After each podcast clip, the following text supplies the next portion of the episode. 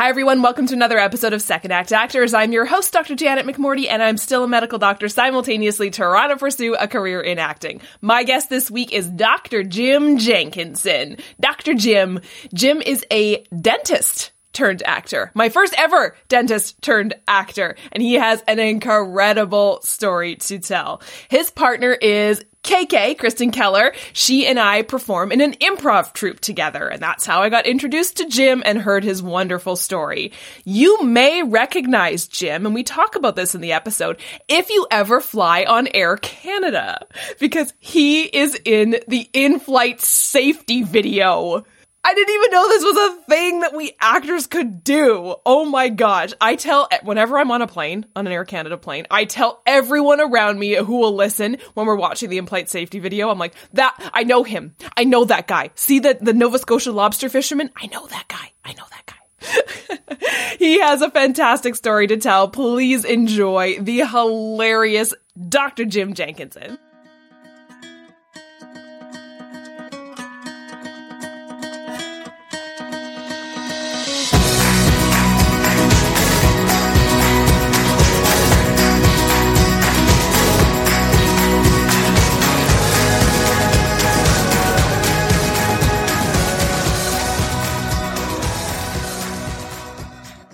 Tell me your story. How did you get into the old acting thing? When I was going to school, we were all on a fast track to uh, all the professional schools like medicine, dentistry, law, and things like that. And so, as I was traveling through high school, I was taking all the sciences and you know a few English and history just in case. Um, but I didn't take drama or anything like that. I was involved in a couple of the school plays, just tangentially, not you know a major part. But um, when I graduated from university the first time round, I uh, I wasn't sure what I wanted to do, so I took two years off. And during those two years, uh, I was working, at, but I found a course that was being offered by a lady named Karen Hazard. And Karen was a very uh, well-known casting agent back in the 70s. Um, she just passed away about five years ago. Um, lovely lady.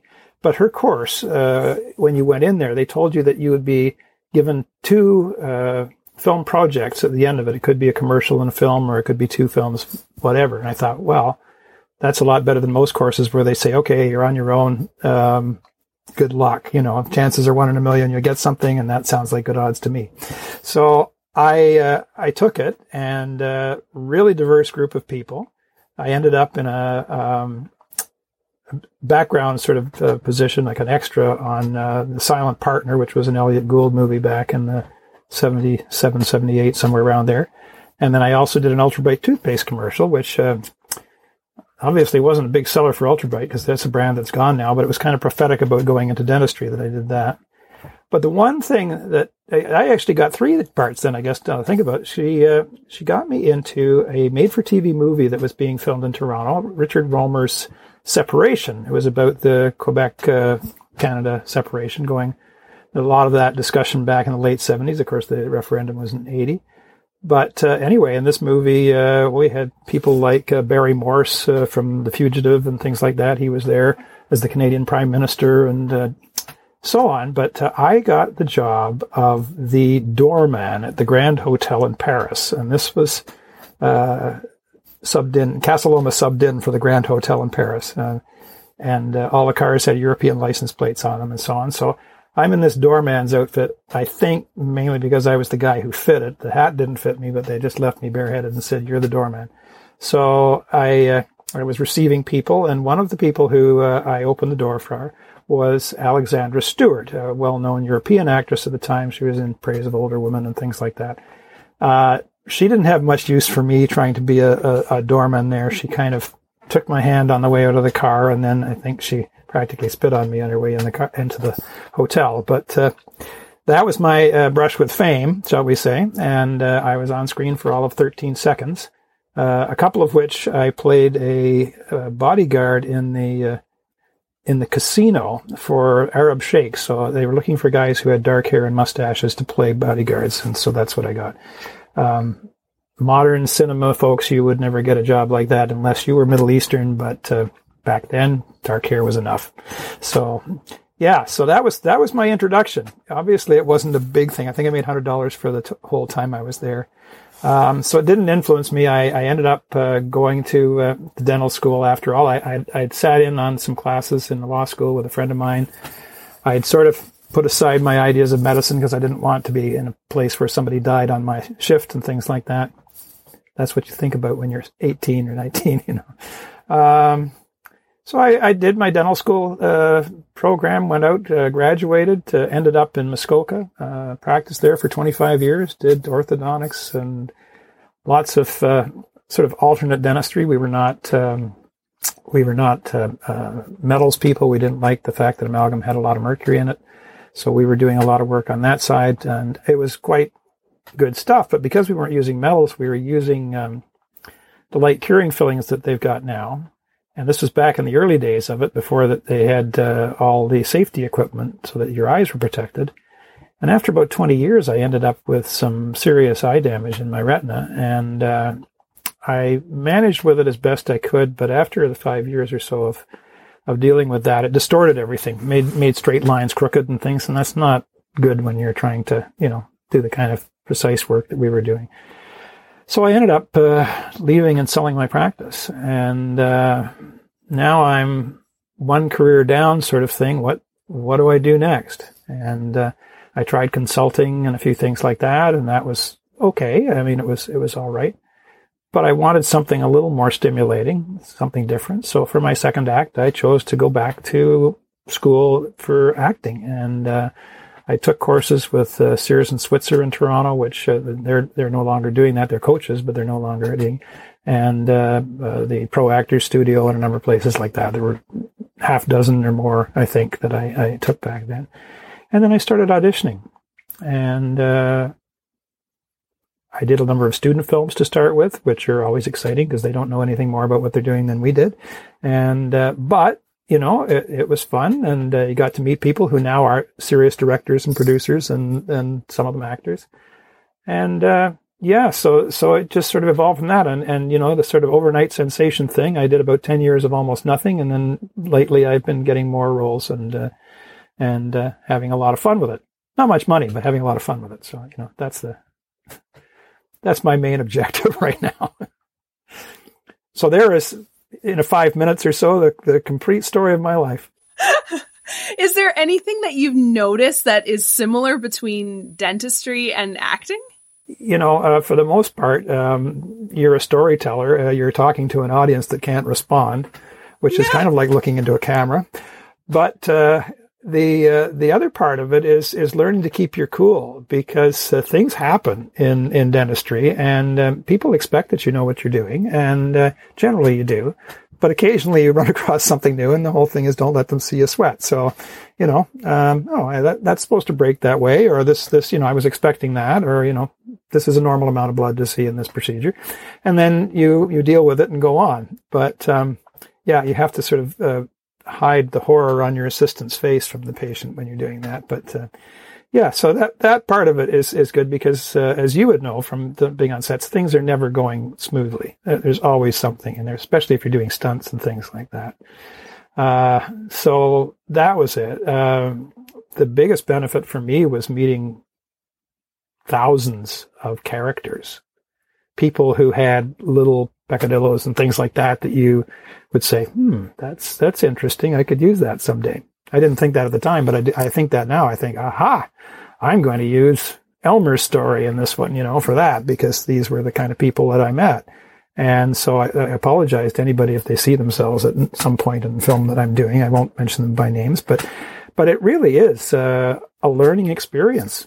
Meeting people, uh, seeing how they behave, I mean, Martin Short said almost all the characters that he used on, on Second City and things like that were based on people he knew as a teenager, and he just modified them slightly to uh, to fit what he was after. Uh, because you can't make this stuff up. You're, you're far better off if you have a reference for it.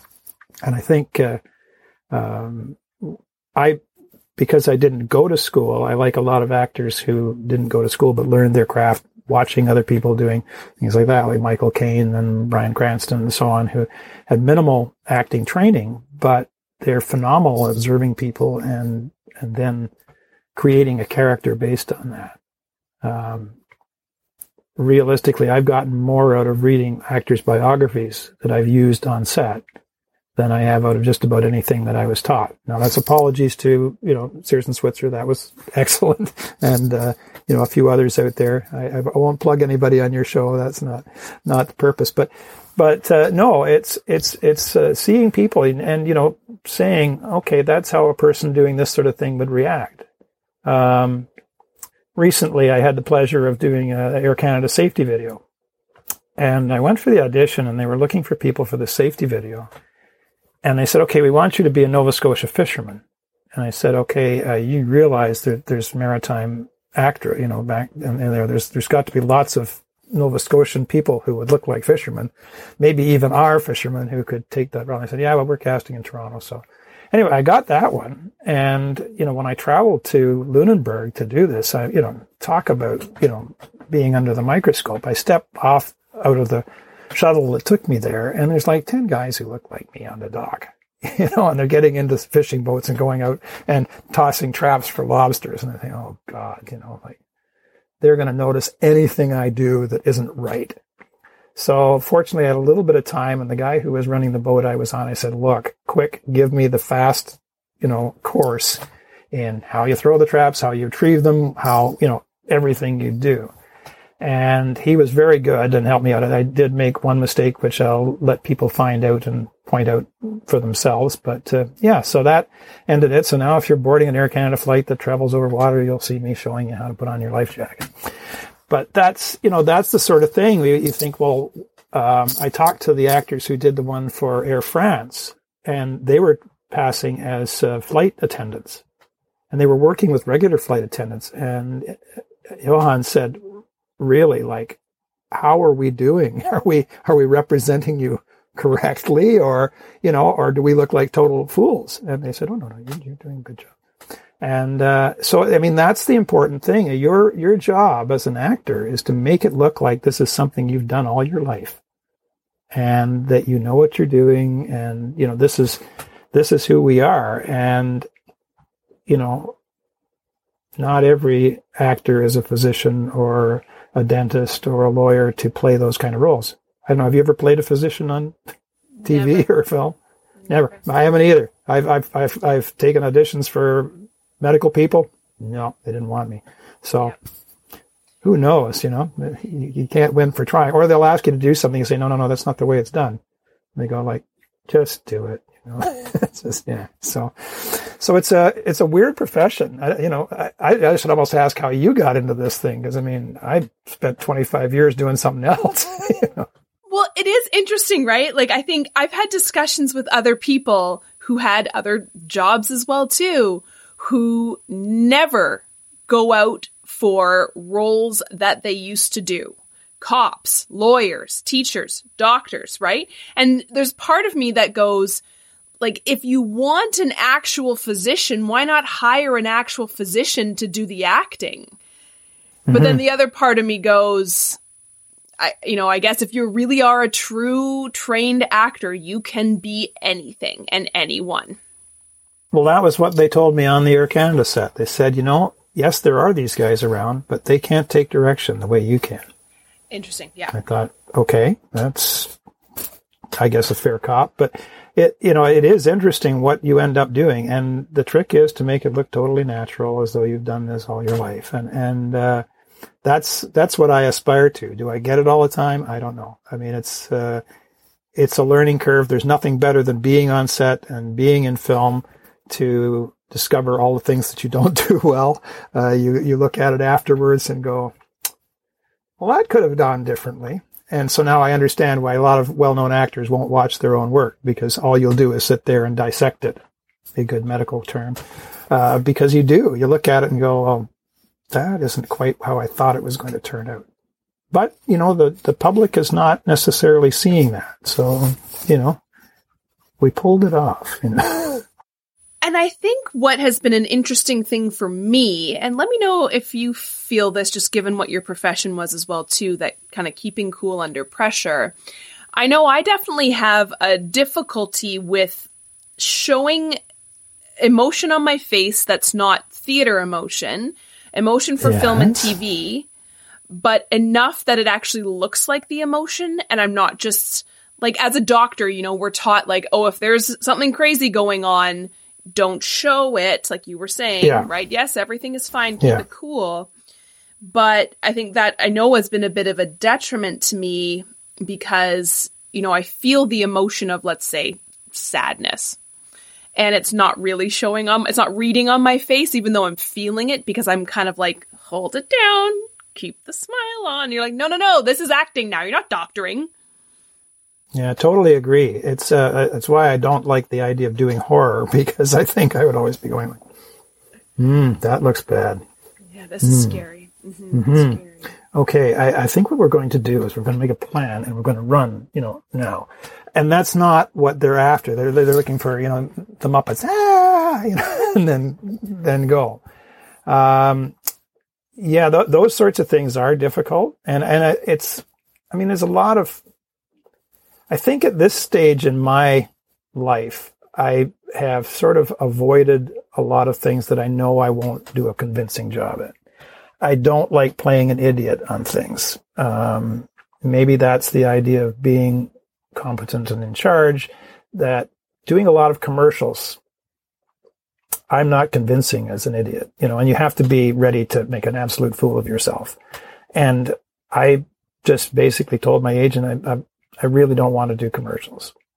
And I think that makes them sad because there's a lot of money in commercials for the agent.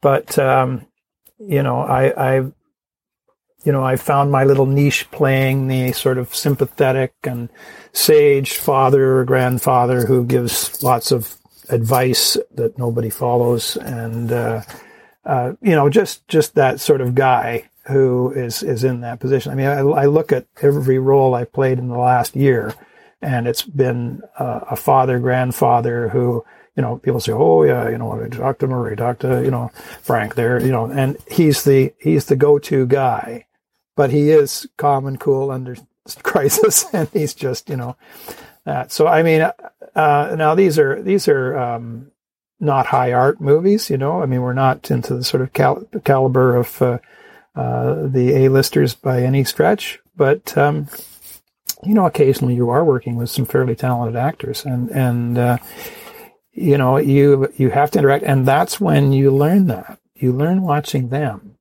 because they have been doing it for long enough or often enough. I think that's my biggest problem. I get out of touch because I do, you know, like last year I did five films in the year, and that's not enough to really keep you sharp you know, whereas the, the leads and the one are Hallmark people and they're, they're going full time all the time. So when they step onto a set like this, it's just more of the same, you know, so. But I, I don't, I don't know. Like when, yeah, when you really nailed it there, when you said doing that sort of, uh, uh, terrified, frightened thing. Yeah. When you're used to going like, no, this is normal and, you know, not a big deal. You, you stifle it. And that's a good call. I, I hadn't really thought about that. So, um, that does explain quite a bit. So.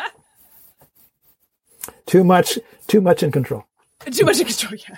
But hey, you know what? If you found your niche, there's huge power in that, right? I think because we get, I, I get told either you need to find your niche and really hone into that, or you need to, um, or the flip opposite, right? You can do whatever you want, but which I don't think is true because I think the camera sees us in one way and the audience sees us in one way, where I think we, I know myself personally, see myself in another way, and I need those need to kind of become more together. You kind of catch my drift.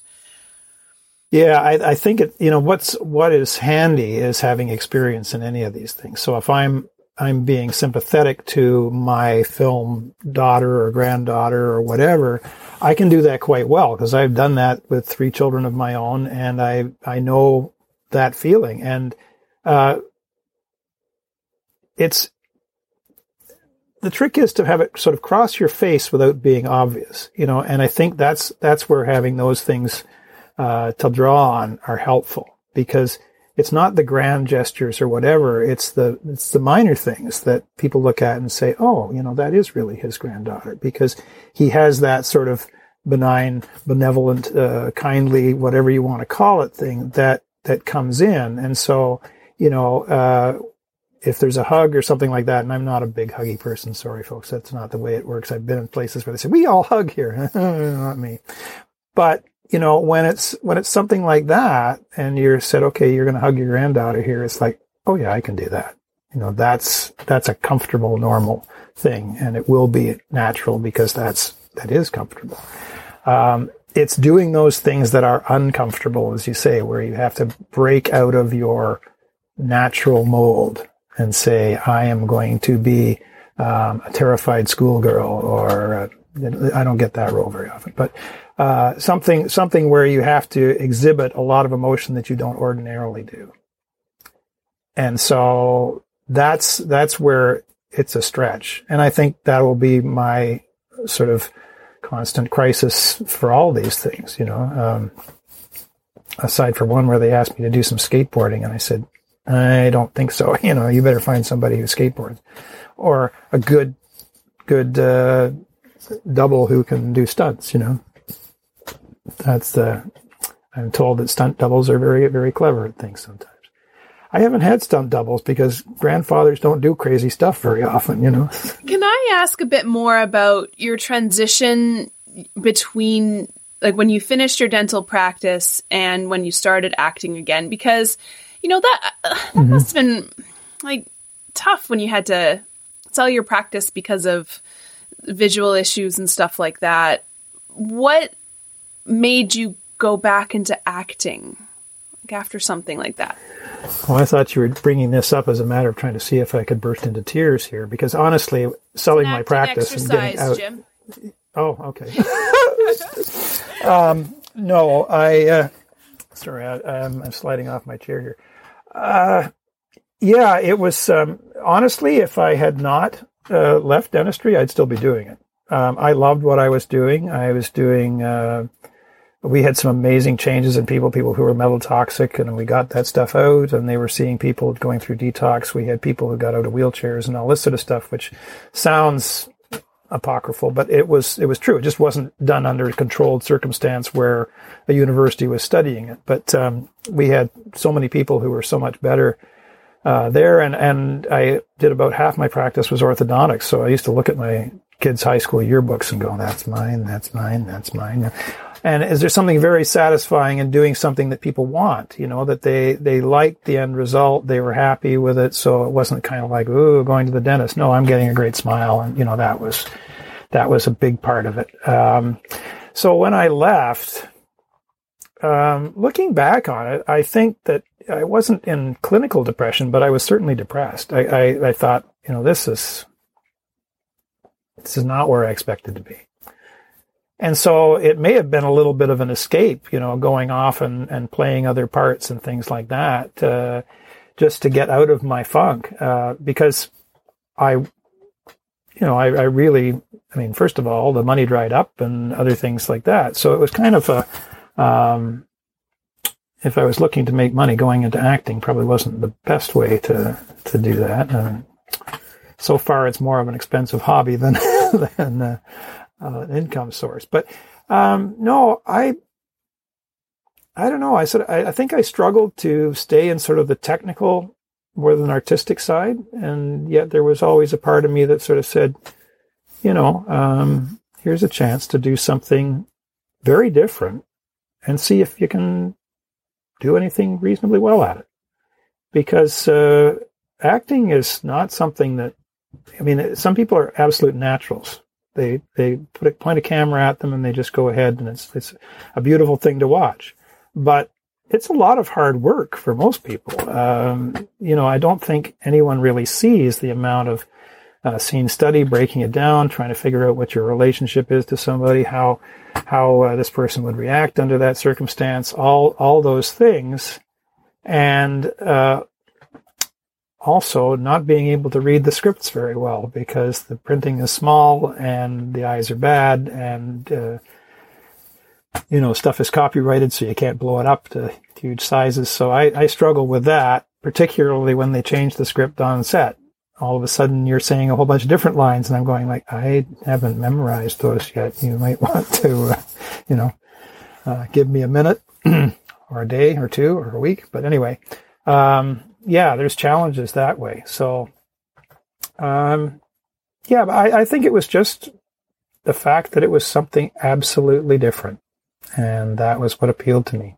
And, uh, it also is kind of fun and discouraging and entertaining and, and a bit frightening to see yourself on film as something that other people look at and go, oh, you know, there's that.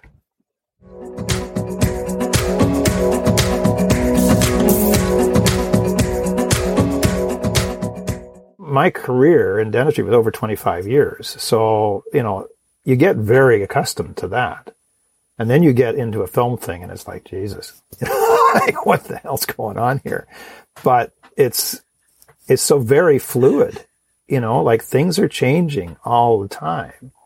And, you know, if you've been in the ER and things like that, you know that nothing is, is static. Things happen left, right, and center. And, but maybe when it's your first uh, act, shall we say, you're very comfortable with that because you know that happens in that sort of thing. When you go to something like a film set and you think like, well, this will all be set in stone. Like, no, no, no, no, no, no. Everything changes.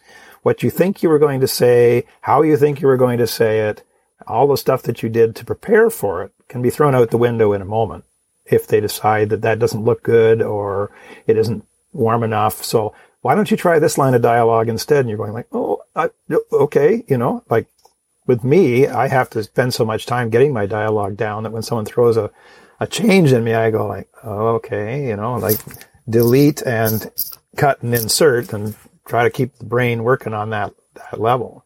But it, it really is almost relaxing because once you get through the panic about that it's not going to be the way you thought it was going to be, then you just sort of get to the point where you more go with the flow. And I think what I found encouraging was that bigger name actors, like it's not hard to be a bigger name actor than me, but people who are well known goof up. They make mistakes. They forget lines. They, they fall flat, you know, and so I think it was Clint Walker who started as a stuntman and he ended up being sort of the cowboy military guy of the 50s, really popular actor he said, I went in as a stuntman figuring I couldn't do the lines or couldn't, you know, because I don't think I could remember it. And he says, all of a sudden I realized that the leads on these things were forgetting their lines. And I thought, well, I can do that too then. You know, like, and that was on film when you didn't want to do repeats, whereas on, on, uh, digital, you know, they can just erase and go over it again. It's not a, not a costly thing like it is there. I mean, it is costly in terms of crew time and, and that sort of thing, but it's, I found the sets more fluid and more relaxing than I expected them to be. I thought it was going to be very technical, and uh, it ended up being pretty relaxed. Maybe that's just the ones I've been on. I mean, i have not been on, um, you know, a movie film set like something for theater release. I've done TV, made for TV movies and and uh, uh, like serial TV type things and that but uh, yeah, they all seem very relaxed, and and it just, people go with it, and uh, big name actors make goofs, and they just laugh and turn around and do it again, and so, and they don't hold you responsible for making a mistake, which is a big thing. you know, if you goof up, you're going like, you know, all these people. Oh, we can go again. Uh, oh, all right, okay, and then you just you go back and do it, and you know, I'm you know, I have trouble with memory work now. Not like when I was a kid, you know it, it doesn't stick as easily. so I like it when someone says, okay, we can do that again. Don't worry about it. We'll do that again. So, so that was, that was good. Speaking of the sets you've been on, do you have any favorite or memorable on-set stories? Yes, actually, it's it's funny because the more I've done, the more comfortable I've become. Uh, but the last bigger one that I did was a Hallmark movie, and the two leads were amazing. They were actually uh, boyfriend, girlfriend for a number of years. And so the chemistry between them was terrific. I played the grandfather to the female lead. And so we had a few very sort of like, when I mean intimate in terms of loving relationship back and forth, not uh, not hot and heavy stuff. No, that uh, I don't get called to play the male romantic lead for things. I'm I'm the the, the teddy bear grandfather. So uh, we had a great little scene over a dining room table in this movie, and it just went on for well, three or four minutes, which is a fairly long scene in anything you're doing where it's kind of continuous. And it was just so nice because it was just like talking to my own daughter. And we had that relationship for the entire movie and it was great. And so it was very much being in the moment all along. And, you know, she was excited about the fact that I had saved articles she'd written and, you know, framed them and that sort of thing. And it was like just the, the natural back and forth was so great that you forget that you're saying lines which is really what you want it to be, isn't it? The lines have to come come out as though this is the first time you've ever said them, and uh, even though you've said it ten times or more, depending on how many takes they do. And, and you know they do they do a, a, big dirty shot where you say it, and then they come in and they focus it on you, and you say it for like five times, and then you're over the sh- over her shoulder, looking at you doing this thing, and it's like, yeah, I'm getting really tired of these lines by the time they go, but they always have to come out in that same way, and it was so easy with her because she was just this natural, fresh faced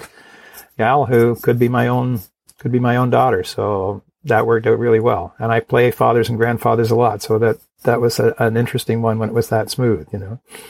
But she's she's a very good actress, and uh, the the guy who plays her uh, fiance sort of thing, same same deal. So, and the director was a sweetheart, just you know totally comfortable with him. So it was it was it was great. And I, and you know after that I, I fell on my face and uh, banged myself up. So I didn't audition for a while. And uh, it's kind of nice to think back that that was the last one I did that was uh, you know my favorite. And uh, so there you go.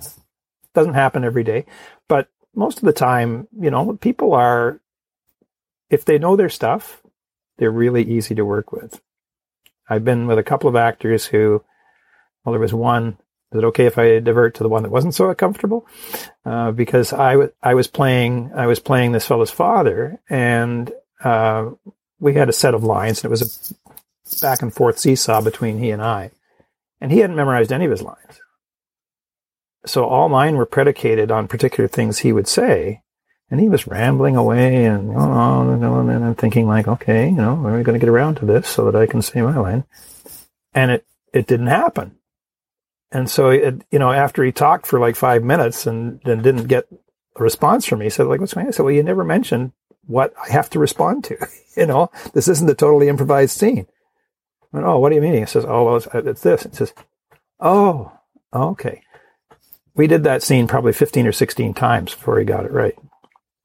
And this is a better known guy. So, you know, those things happen. And, and, uh, you know, I mean, who knows? Maybe he was up late the night before and didn't get to do it or whatever. But you know, most people come prepared, and you know, if they're not, then that's a that's a problem. So, but when you're on set, I don't find, for the most part, there's any of that egotistical thing about, well, I'm the star and you're, you know, some peon who's brought in for the day. Uh, generally, you know, and and of course, I also surprisingly don't find that I'm particularly awestruck by anybody I know well from doing things. If you're like in a scene with somebody who's you admire or whatever, you know, they tend to come up and say, hi, you know, I'm Yannick Bisson, whatever, you know, this sort of thing. And you go, oh, okay, hi, I'm Jim. And uh, it just goes on. So it's, yeah, that, that feeling that you have to be perfect because they seem to be is like, you know, I think it's far easier if you're playing a character in a role in a series or whatever. I mean, those guys know themselves inside out. They know their character inside out. So I think when you come on, they don't have a problem if you're struggling a bit with somebody who is totally new to the whole thing. And I've gotten some good advice. Well, you know, he's, he's this sort of thing. Why not try it that way? And, you know, sometimes an actor will direct, most often the director directs you and says, try it this way. That might work better. But, um, yeah, it's, uh, I've, I haven't ever felt like a complete idiot. No, maybe once or twice, but uh, you know, it's gen- generally, you know, we we go on and we try to be perfectionists. But uh, if you just go on and try to have a good time and make sure everybody else has a good time, then that works out too.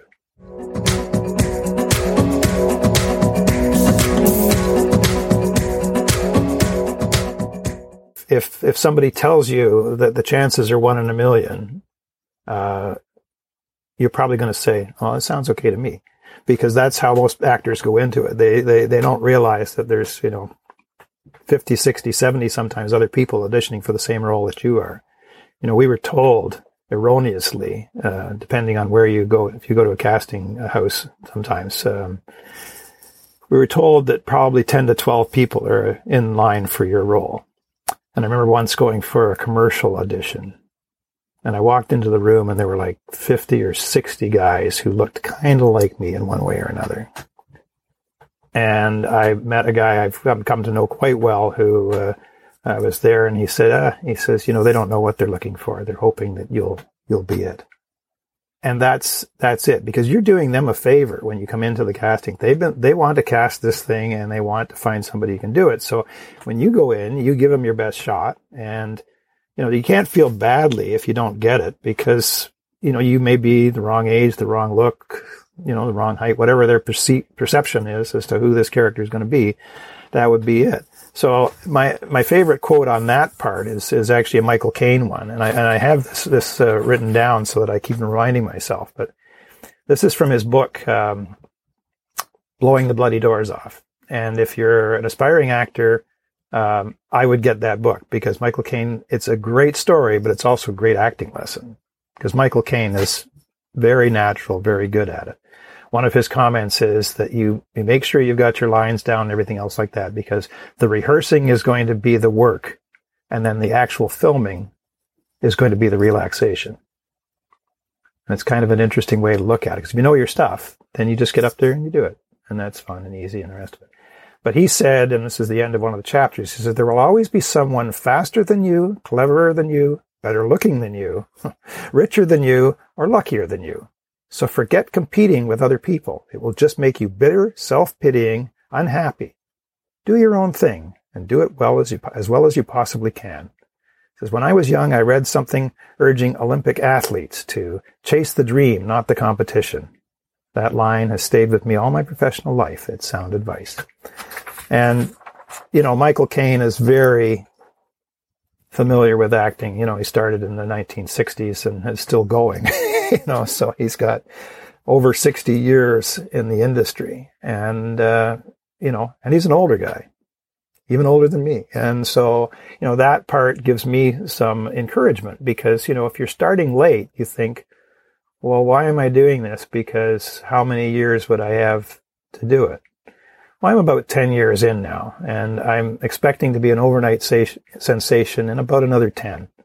So, you know, I'll be practically Michael Caine's age by then. So I have to, you know, just keep keep doing it, keep enjoying it, and not feel like I'm in competition with anybody. Because uh, you know, I own my niche, which is kind of the guy on the Canadian Tire Money, and uh, that's that's who I am. I'm an old white guy, which is not a popular thing to be right now. You know, it's I'm not terribly inclusive. God, Scots, Irish, 50-50 basically. So uh, you know, I expect that in a lot of roles that I'm I'm auditioning for, that someone who is of a different ethnicity or whatever will be more likely to get it because that's what they're looking for. But you go in and you do your thing. You do it as well as you can. You enjoy it, and then you forget about it until you get the call back. And then you can sit down and have a beer or whatever. You know, like that's that's the thing. You know, you, you don't don't don't look at it as I have to have this job because if you have to have this job, you put so much pressure on yourself that you'll never enjoy it. And once I started relaxing doing auditions and just doing it and then letting it go, it's like people started calling and saying, okay, we'd like to talk to you. And so I would say for that, you know, everybody's going to be nervous. Everybody's going to be doing the other thing. And it's now you don't even have to go into a, I mean, I don't know when you were auditioning first, if you were going into the actual uh, acting um, uh, casting director's room, and and there's like five guys sitting at the table, and one person wrote the story, and the other person is going to be directing it, and the other person is producer, and this, and, and they're all sitting there and they're saying like, okay, do your thing. And most of them aren't looking at it. There's one guy eating a sandwich. There's another guy who's doing this sort of stuff. And you think, everybody's really focusing on me, aren't they? You know, and, and so you go and do your thing and then you walk out thinking, oh, that was awful. But now it's almost all self tapes. So you get yourself a good self tape app and uh, you do that and you pick the one that you like best and you send it in. And, you know, um, you know, it's, it's, it's way easier and less stress. You'll still be nervous because you're being filmed. Once you get used to being filmed, it's not so bad. But yeah, it's, you know, Michael Caine, just do your best and move on and, uh, you know, try to be the best at being what you can bring to it and uh, forget about those 60 other guys who look like you who are probably auditioning for the same part, you know. but uh, uh, I'm sure, you know, it's it's very different for somebody who's in their 20s to, to mid 30s because that's that's the demographic that people are interested in. You know, it's uh, like talking to some of the people on Murdoch Mysteries when they started in there, in the 15 years going on that show. And when they started, they were quite young actors, you know, and in 15 years, you've moved from 25 to 40. And so you're into a different demographic altogether and some of them older, you know, and so, you know, really in Canadian film, if you were to get on something like Murdoch Mysteries and be a regular, that's a gift. You know, I don't think you worry about being typecast in a case like that because it's seen in 17 countries. It's, uh, you know, internationally popular and uh, very well thought of. And, you know, I've been on the set and, and they're wonderful people to work with and, you know, they, they treat you well. So, um, you know, this is, there's, it's Canada, you know, we're very polite to each other. so, you know, go for it. Yeah. But anyway, so that's, that's kind of it. But uh, yeah, I, I would say do it. I mean, and, and give yourself time because it doesn't happen overnight. Anybody who's an overnight sensation has been doing it for a long time. There's a lovely young lady that I worked with uh, on on the last film who claims to be Eurasian. Her father's German. Her mother is uh, is from Hong Kong, and um, she's been in a lot of the Christmas movies, and she just got a leading role in uh, in in one actually that has uh, Colin Mochrie and uh, um, Yannick Bisson and Jane Eastwood and people like that. But she's been doing this like since 2002, so almost 20 years.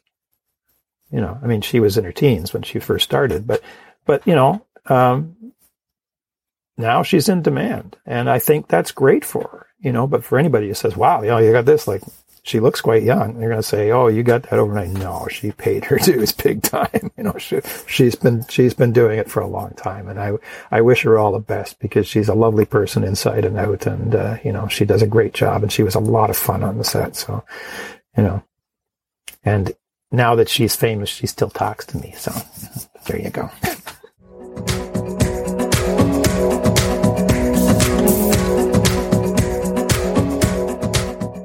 this is a great concept because I think that there are more and more people who didn't come up through the uh, the ranks of drama school and acting classes and and uh, you know university and things like that. I mean, um, and I think that uh, any experience you have in business or in life that you can bring with you when you come to a film set is incredibly valuable.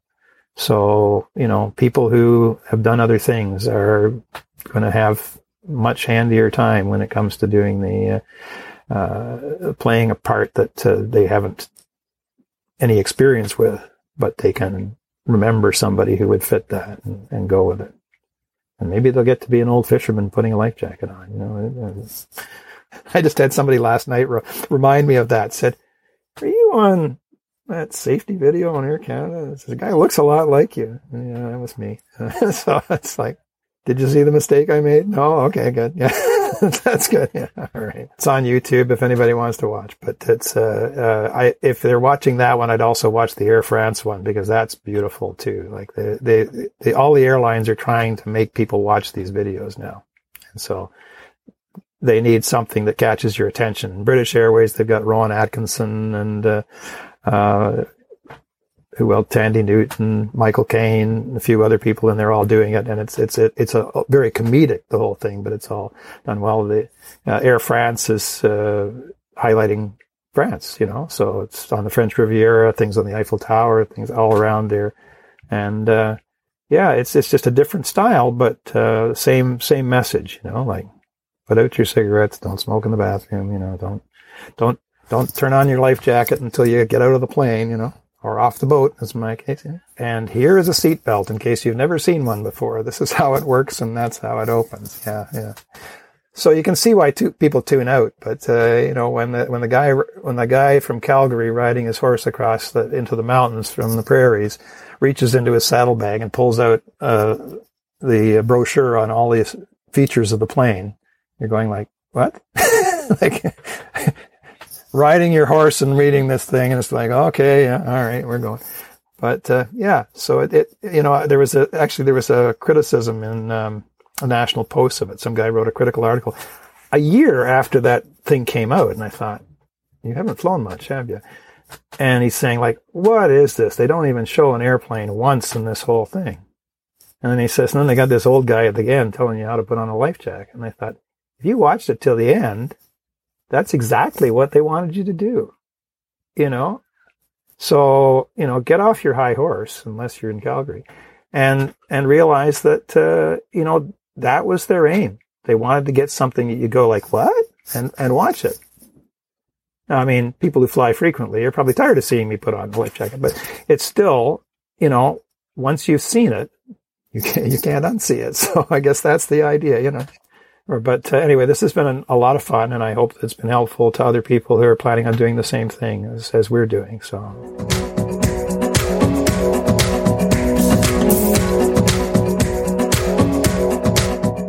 Thank you everyone for tuning in and thank you Dr. Jim for being my guest this week. Thank you so much for sharing your story. I will probably see you soon. Like I said, I am in the same improv group as his partner KK and we also were both in productions at the Simcoe County Theater Festival together. So, you know, he also lives about 10 minutes away from me. So hopefully we will see each other soon. I hope you will all tune in next week for another episode of Second Act Actors. Bye. Second Act Actors is produced and edited by me, Janet McMorty. Theme music by Guillaume, additional sound editing by David Studio, additional video editing by Jackie Wadoer, show notes written by Sarah Hopkinson. I record using Riverside FM. If you're interested in developing an interview based webcast like mine, I highly recommend this platform. Shoot me an email and I'll direct you to the wonderful folks there. If you or someone you know is interested in being a guest, email me at secondactactors at gmail.com.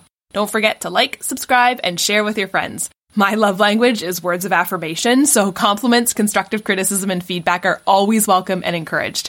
Negative Nancy's, Judgy McJudgersons, or Debbie Downers, unless you're Rachel Dratch, regarding me or my guests are not welcome. It takes serious courage to share your story with the world, so if you're tempted to negatively comment about someone else's story, please ask your therapist why you're such a garbage person. Save the drama for the stage. On that happy note, I hope you'll tune in next week for another episode of Second Act Actors. Bye!